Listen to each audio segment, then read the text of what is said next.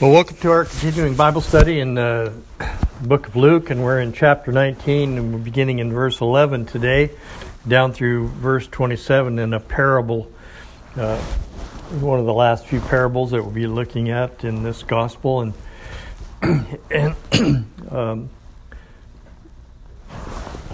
just uh, by way of review, the last time we were together, we were uh, uh in that chapter about uh, Jesus entering and passing through Jericho and meeting with that divine appointment with uh, Zacchaeus.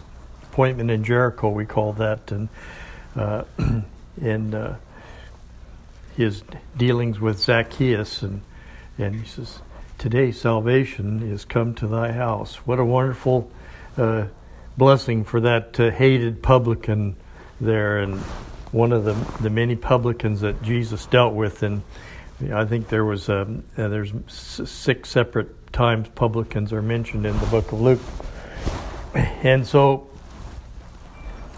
he's uh, kind of departing Jericho. And I was interested in looking at some uh, archaeological stuff in preparation for this, and uh, there there was actually two sections of Jericho. There was a residential section that where the Old Testament Jericho was, and then there was a new uh, municipal part of Jericho that was a part that uh, was uh, built by the Hasmoneans and by Herod. Uh, the the Great had his uh, temp, his uh, palace there, and his son Archelaus would be there too. So, and as Jesus passed through that, they were about a mile and a half apart. They were the two areas were separated by a little agricultural plot in the middle, and and so they they would ha- you would go from the residential area to the the uh, municipal area, and then that would be where the road departed to go to Jerusalem. And that's kind of where we find ourselves today. And, and uh, by way of remembrance, in the, the close of our last lesson, uh, uh in verse uh, 9 and 10 of Luke chapter 19, Jesus said unto him, unto Zacchaeus, This day is salvation come to this house, for as much as he also is a son of Abraham, not just physically, but spiritually as well. For the Son of Man is come to seek and to save that which is lost. Such an important statement there. The purpose. And, and so many, and even today we find the same thing is true. So many have this false notion of what the purpose of God is, what the purpose of Christ is, and and they had these different ideas about why he was there and what he would accomplish. And so he puts this stark reminder there: the Son of Man is come to seek and to save that which was lost. So important. Underline that, highlight it, or whatever. But uh, so important. And in so in today's lesson, verse eleven, and as they heard these things, he added and spake a parable because he was nigh to Jerusalem and because they thought that the kingdom of God should immediately appear.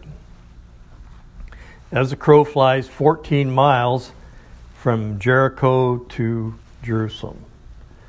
And they, they say a, a person in good health could walk that in a long day uh, if they were so inclined. And we'll look at that a little bit later. but he, he spake this, he added and spake a parable because he was nigh to Jerusalem and because they thought the kingdom of God should immediately appear. He said, therefore, a certain nobleman went into a far country to receive for himself a kingdom and to return. And he called his ten servants and delivered them ten pounds and said unto them, Occupy till I come.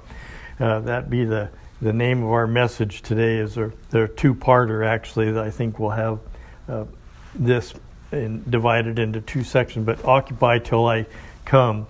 Uh, his but his citizens hated him and sent a message after him saying, "We will not have this man to reign over us."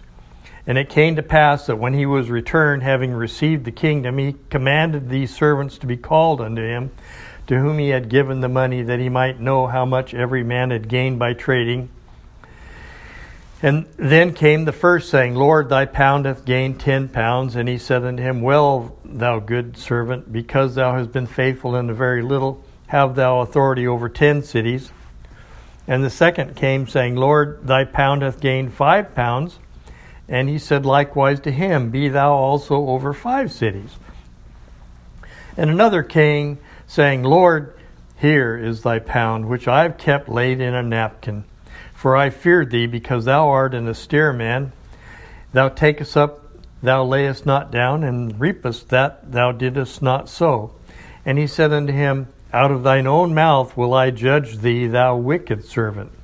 Thou knewest that I was an austere man, taking up that I laid not down, and reaping that I did not sow. Wherefore then gavest not thou my money into the bank, that at my coming I might have re- required mine own with usury? And he said unto him that stu- or unto them that stood by, Take from him the pound, and give it to him that hath ten pounds. And they said unto him, Lord, he hath ten pounds. And he says, For I say unto you that unto every one which shall be given from him that hath not even that which he hath shall be taken away from him. But those my enemies which would not that I should reign over them, bring hither and slay them before before me. Uh, quite an interesting uh, block of scripture here. Just so many fascinating things that we find here, and uh, endless commentaries about what the pound, what the pound is worth, and it's called minas in some of the translations. It's called the ten minas, and and on and on, and and uh, so uh, we'll try to get to the, the basics, which is the Son of Man has come to seek and to save that which was lost. That's what this is all about. it's not about a bunch of other stuff. So, uh, so as we look at this, they heard these things, uh, and this parable it says he gives two reasons why he gave the parable. And as they heard these things, he added and spake a parable because, one reason, they were nigh to Jerusalem. And it doesn't say exactly where they were on this uh, road to Jer- from Jericho to Jerusalem. 14 miles between the two cities, but it's like straight up. Uh, Jericho is 800 feet below sea level. 800 feet below sea level, and the Mount of Olives, the elevation of the Mount of Olives is 2,642 feet.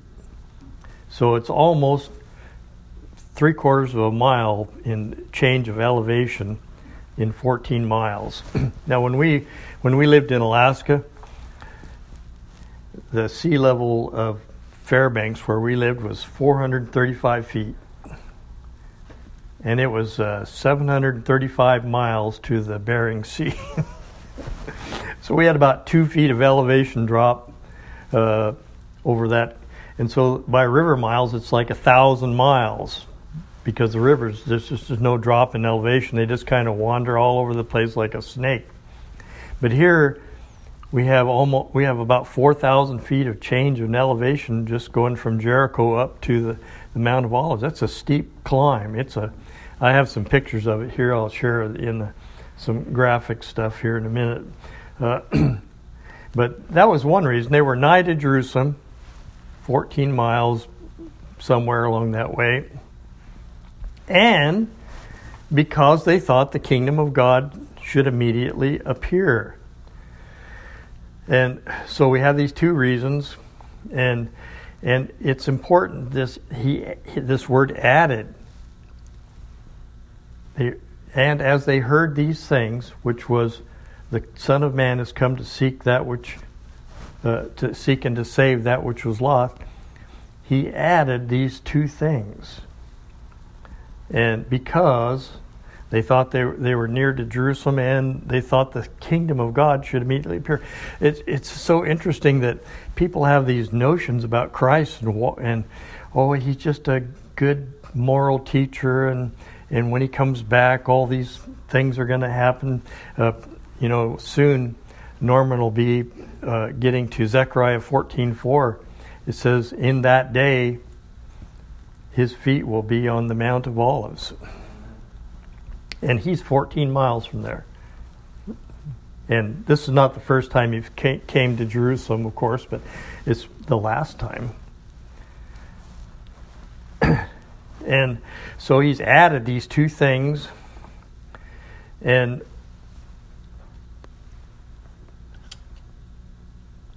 his true purpose in his mission to seek his lost sheep, when Zacchaeus being one of them, uh, which was lost. And he's not come to restore morality, fix injustice, or political ideals. He was come to seek and to save those whom the Father had given him in the covenant of grace, and to lay down his life a ransom for them, thereby saving them by the substitution of his own self there on, on the cross in their behalf, to be their atonement. And and that's on his mind. His his mind he's his face is fixed like a flint going to Jerusalem. And he knows that this is the time. He knows that this is the, the final few steps. And that's what's on his heart. That's what's on his mind. That's why it's so important when we think he looked up and he saw Zacchaeus and he called him by name. He says, I know my sheep. He calleth them all by name. I call them and they follow me. And Zacchaeus, can you imagine the relief to uh, I don't know if many, many of you remember back to when the Lord revealed himself to you in salvation that what a relief it was. What a how wonderful it was. And for Zacchaeus who had no friends except other publicans and sinners, people were wouldn't have anything to do with him. How wonderful it must have been to have the the Savior look up and call your name and say, Today salvation has come to, to your house. How great that is. And so the one of the reasons that we have this parable was that this truth was entirely opposite of what the people and even the disciples believed. They thought he's just coming to be our physical king and he's going to throw off the Roman yoke. And in Acts uh, chapter 1, uh, it's written uh, when he appeared to them, Wilt thou at this time restore the kingdom unto Israel? That's what they thought even after the resurrection. Is, is, so their mind was in a different place, and their idea of Christ was a different idea, and and he's trying to bring to them the the true spiritual nature of, of everything. And, and I've come to seek and to save that which was lost, and this stuff's all going away. This stuff's all worthless. This stuff's no good. Uh, and uh, so, yet they, they, they just like today, they look at Jesus for so many wrong reasons, and and, and they have such a wrong impression about him and why why he came and and why how he's doing things. And and one of the things that's nice about this this lesson today and we'll we'll look at it a little bit is it kind of brings together so many things about the the manifold wisdom of God and his his infinite grace and, and his providence and his sovereignty and how he brings all things together to accomplish his purpose. And we find all the all the ones that are connected here uh, are are according to his determinate counsel and, and will. so uh, so he added and spake a parable, and they, because they they thought the kingdom of God should immediately appear. That's a very interesting word, and I, when I was researching that a little bit, it turns out to be kind of a nautical term. And when you're at sea, the earth is curved, of course, and and you can only see so far. But when you come in as you're coming over the horizon and you're coming into a port, your port appears on the horizon, and you can you can finally see it. And you can say, "There's the lighthouse. There's the there's home." And so that's kind of what that that word "appear" means. It's uh, in Vine's expository dictionary. It says it was probably a nautical term which has the meaning of to come into view as sailors would view their port on the horizon of view as they sailed in. And, and so they had left Jericho at 800 feet below sea level, and, and, and they're going up this steep ascent to end up in, in Jerusalem. and uh, I have a kind of a graphic here. see that, Dominic. Probably can't read it because it's backwards, but but it shows uh, uh, Jericho down here, and then this is kind of the the cutaway view of of uh, going up to Mount of Olives and then down into Jerusalem. So you can kind of pass that around if if you want.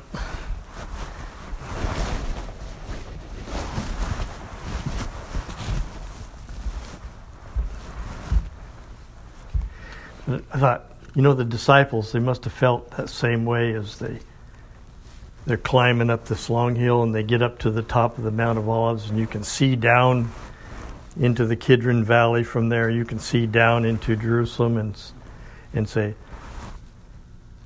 the, there's there's the goal here, and and their mind was Jesus is going to go down in there and be king and and throw off the Romans and and so they must have felt kind of that that that much the same way and surely Jesus would make himself known as the Messiah, the King, and and and in their view restore the kingdom again to Israel. Um, I have this picture of that road.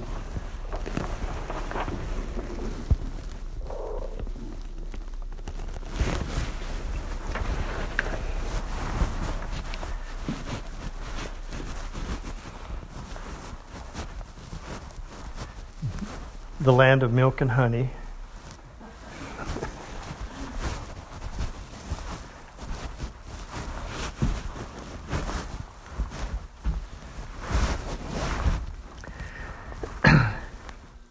you know they just they just didn't know as yet that the kingdom of God was among them Amen. in the person of Christ. Amen. Even in them, as the scripture says, and he had a far different purpose of grace than they could imagine. It was so much more than they could even think or believe. And, you know, they would have as they got up to the top of this road, they would have turned off just a little bit. And there's so many interesting things happen on this road. Uh, this is the this same road is where uh, the Good Samaritan found the one that was robbed, beat up, and left for dead. And uh, they would have turned off to go to. It was you turn off right at the before you get to Jerusalem, go into Bethany where Lazarus was raised from the dead. And Bethphage is right adjacent to that, and that's where we'll find the triumphal entry uh, starts out, where they, they left Bethphage and and on the colt and went over the Mount of Olives and down into Jerusalem in the triumphal entry. So, so many interesting things happen on this this road, and and uh, I have kind of a drone picture of the mount from the Mount of Olives, looking down into the Kidron Valley, and then and then at uh, the approach there to Jerusalem. If you have uh, Google Earth on your computers, it's interesting to look that over and and and ju- just see, but uh,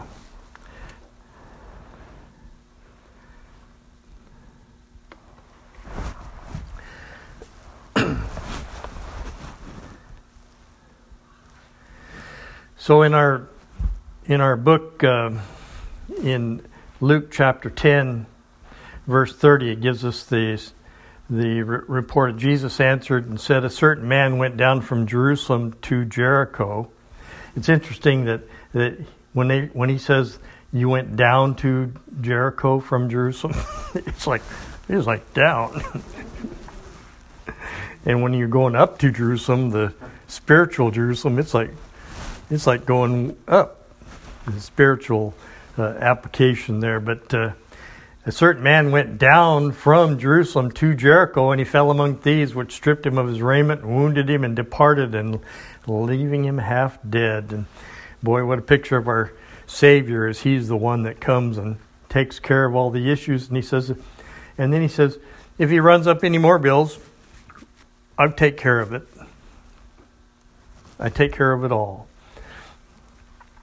so now that we've we've kind of looked at the twofold purpose of the parable, and as we look at the parable itself, and Jesus, as was usual, used a familiar physical object or circumstance to illustrate and teach a spiritual truth, and uh, and, he did that all the time. He used the familiar things and then tried to deliver a spiritual application uh, based on what was uh, familiar or known. and so here we have a physical reality that they were all really familiar with, and some some things that we might want to remember and note is that, excuse me, when the Romans conquered this part of Palestine, they, as they did in most places where they conquered, they they put sub rulers in there to kind of keep order and and to communicate with the people because the people were different culture and and it, they had different customs and, and the Romans they just were interested in having control of the land, money from the people, and peace, and and to have it be part of their their empire. And this area was kind of important because they had a war going on to the east of there, and the Parthians, and and they weren't doing well in that, and and uh, Parthians were kind of whomping on them, and and but they got a lot of revenue from that area, and it was important because that was how you got your stuff through that area to the the front.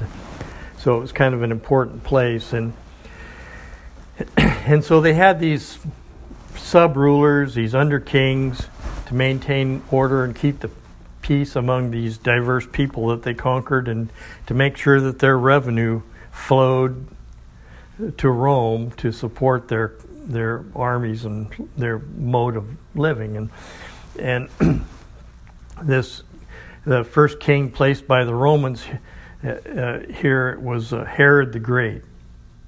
Herod, and he was just an evil man. He would have been the one that that slew all the babies and and he was the one that would try to set up uh, uh, pagan worship in the temples and and he died a horrible death if you remember from your scripture and and uh, it, you know what was really interesting was Herod was an Idumean which is the Greek rendering of Edom Edomite And we know what the Lord thought of those Edomites. so the Romans set up this Edomite over this this area. He would have gone to Rome to be get the official approval of him being the king there, and then he would have come came back and and he established his palace there in Jericho in the what they call the municipal area of Jericho. He built a palace and and and he had a son named Archelaus. He had several sons. But boy, those people, they were evil, mean people. They they slew all their relatives that they didn't want to try and take over their their kingship, and and it was just a terrible, terrible uh, rulers. And and uh, when Herod died, he had a, a will that said, "Here's how I want my kingdom divided up among my sons." and Archelaus would have was the one that he wanted to have be in charge of this area of Judea that uh, we're we're looking at today in, in Jericho and Jerusalem, and and and also in Galilee. Uh, now, he he was the one that we mentioned had constructed some elaborate gardens in municipal Jericho, and he actually had started kind of being kingy before his time. and uh, started doing a lot of things that people didn't agree with, and uh, the Jews uh, uh took issue with, and and uh, since he hadn't officially been proclaimed king yet, and and he was a poor ruler, and they hated him, and uh, there was a a prior Passover, there were some Jews that were protesting his tyranny, and he had three thousand of them killed 3,000 just took the army and said, those guys are troublemaker, kill them all. And so then he had to go to Rome for his official establishment as king after his father passed, and some this period had gone by, and and they hated him so bad they sent a delegation of Jews, their ambassadors, I think the word they used was, to try and prevent Caesar from proclaiming him king over them. So the Jews went to Rome and they said, We will not have this man reign over us. He is evil and we hate him. And they, they were, ultimately, they didn't succeed entirely, but they did convince Caesar that he wouldn't name him actual king he, he says he bestowed on him the title of ethnarch, which was the the ruler over that province. The, the tetrarch being divided into four different areas, and he was ethnarch over his area that that he was in charge of, and and the ethnarch means ruler over a part.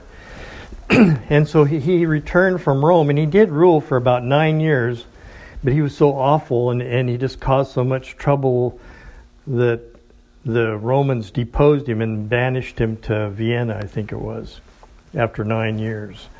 And uh, he was replaced by Herod Antipas. And we know Herod Antipas from his dealings with uh, John the Baptist and marrying his brother's wife, Herodias. And, and uh, so that all ties in.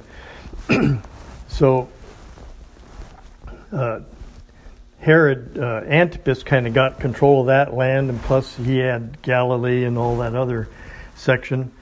and you remember, you you will recall back in in further on in the gospel that Pilate, when he found out that Jesus was from Galilee, there he says, "Oh, that's uh, Herod's send him over to Herod and have him deal with it. was the Herod Antipas that took over after Archelaus was banished. And, and so, uh, just to kind of by way of uh, refresher, back in Matthew chapter 2, verse 19, when Herod, Herod the Great, was dead, behold, an angel of the Lord appeared in a dream to Joseph in Egypt, saying, Arise and take the young child and his mother and go into the land of Israel, for they are dead which sought the young child's life. And he arose and took the young child and his mother and came into the land of Israel.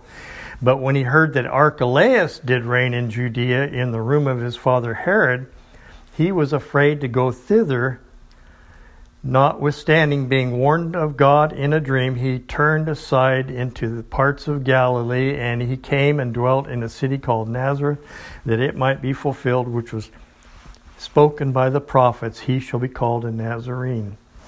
So you see how this is all kind of coming together, and, and every step, every molecule, every single thing is under the direct guide of God Almighty. It's under His direct counsel and will and determinate purpose. Everything is going according as He has determined it would go. Uh, and so we have established this link here by Him who works all things after the counsel of His own will. He who was and is always the King of kings and the Lord of lords and sets up the kings of this world according to his pers- purpose and pleasure. Uh, Daniel in Daniel 4, the Most High ruleth. The Most High ruleth in the kingdom of men and giveth to whomever so he will for his purpose. And so we see these things come into play just according to his purpose for of a truth against thy holy child Jesus, whom thou hast anointed, both Herod, Antipas, the replacer of Archelaus, the son of Herod the Great, Herod Antipas, and Pontius Pilate, and the Gentiles, and the people of Israel were gathered together for to do whatsoever thy hand and thy counsel determined before to be done. Boy, the, the infinite grace in everything is just astounding. And the more we dig into it, the more we just find that He's working all things for good to them that love God, who are the called according to His purpose. And and as Jesus is going up this steep ascent into Jerusalem, all these things, all these places, he'd been at Jericho with Joshua centuries before saved Rahab the harlot, who was in his, the lineage of when he would be born later on. All these things come together.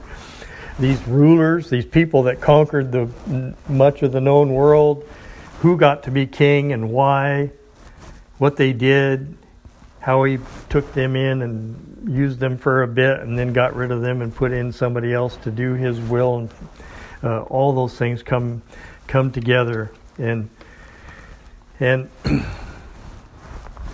So, in this parable, uh, he's using that parable that that like Archelaus went to Rome to get established as a ruler and come back, and the people said, "We'll not have this man to reign over us."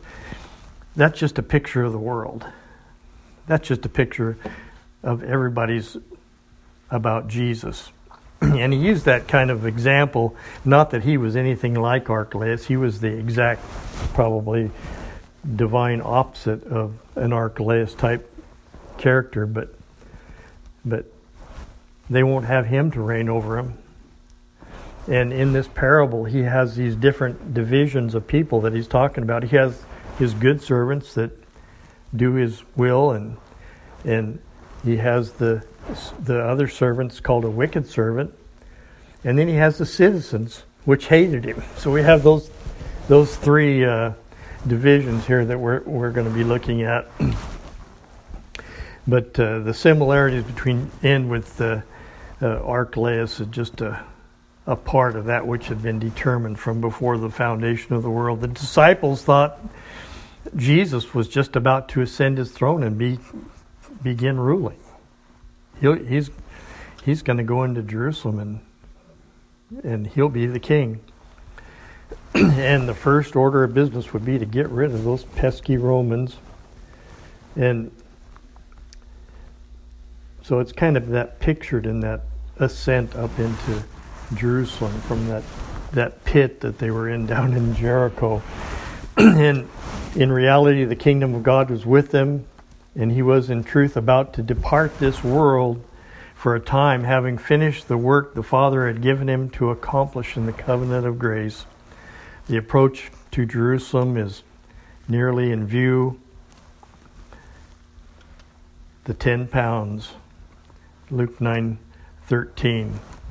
And so this parable kind of continues for the instruction of the church, and it's similar in scope to the really to the parable of the sower uh, in a lot of ways. And uh, there's certain certain classes of people described here in this parable, just like there were in the parable of the sower. We had the seed that fell on the good ground, we had the seed that fell on the thorny ground, the stony ground, the barren ground, and and and we know, we know that that parable really well, and and so here we have just the same kind of issues, but in a in a different uh, setting. Really, he came to he came to seek and save that which was lost. That that scripture that says because he was nigh to Jerusalem. He was about to accomplish, he was about to finish the work by going to the cross. And and this certain nobleman that's in the parable certainly it just pictures uh, the Lord God Almighty. And in, in the scriptures say, in the fullness of time, God sent forth His Son, made of a woman, made under the law, to redeem them that were under the law. That was a. It says how he, who he was, how he came, and what his purpose was, all in that one sentence there. He had the ten servants, and uh, it says, and he only talks about a couple of them because it's just a picture, it's just an allegory, it's just a representative and he doesn't say, well, servant number one did this, servant number two did that, servant number three. He just said, I had a, the, he said there was 10 servants, and he only talks about three of them really. So they're representative of what we find and, and in divided into two subsets. And, and it's interesting that, that he says the, the good servants, some of them gained 10 pounds, they took their pound. They, he had 10 pounds and he divided it among, among them, so they each got one. A picture of the gospel, we all get the same gospel. We don't get this gospel for you and this gospel for you, or you get 10 pounds of gospel and you get none. So they all got a, they all got the same thing, and that's what Paul said. You know, I gave you what I, what I received. How Christ died for our sins according to the Scripture. And so these servants, some some were had good success, as we might term it, but it was all according to God's purpose and will, and and that's hard for us as as humans to kind of wrap our minds around around that because sometimes we don't really get to measure uh, we, we may never know in, in this life uh, what the effect of the gospel has been that we've delivered to others. On sermon audio, we've our messages have gone out over half a million times. They've been listened to. Amen.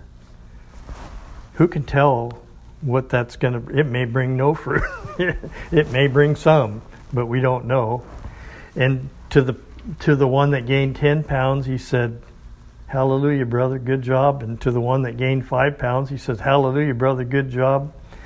But to the one that says, Well, I took your gospel and I wrapped it up and hid it in a napkin so it wouldn't nothing happened to it, he says, That wicked servant. You didn't you didn't do anything with it. What a picture of those Jews down there in Jerusalem going about their business, doing their religious duty every day and and doing the sacrifices and all the things they did and he says, You know what? You don't go in yourself, and those that would go in, you hinder. You're just a wicked servant. And so we have those classes, and then we have the citizens who hated him. This the the people of the world. They just they hated him, and we will not have this man to reign over us. So we're going to stop there.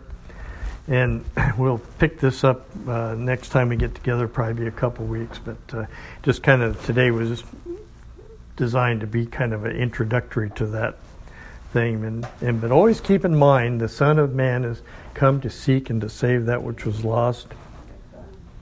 And that's the important thing. So occupy till I come is what he said. So we'll stop there and thank you for your attention.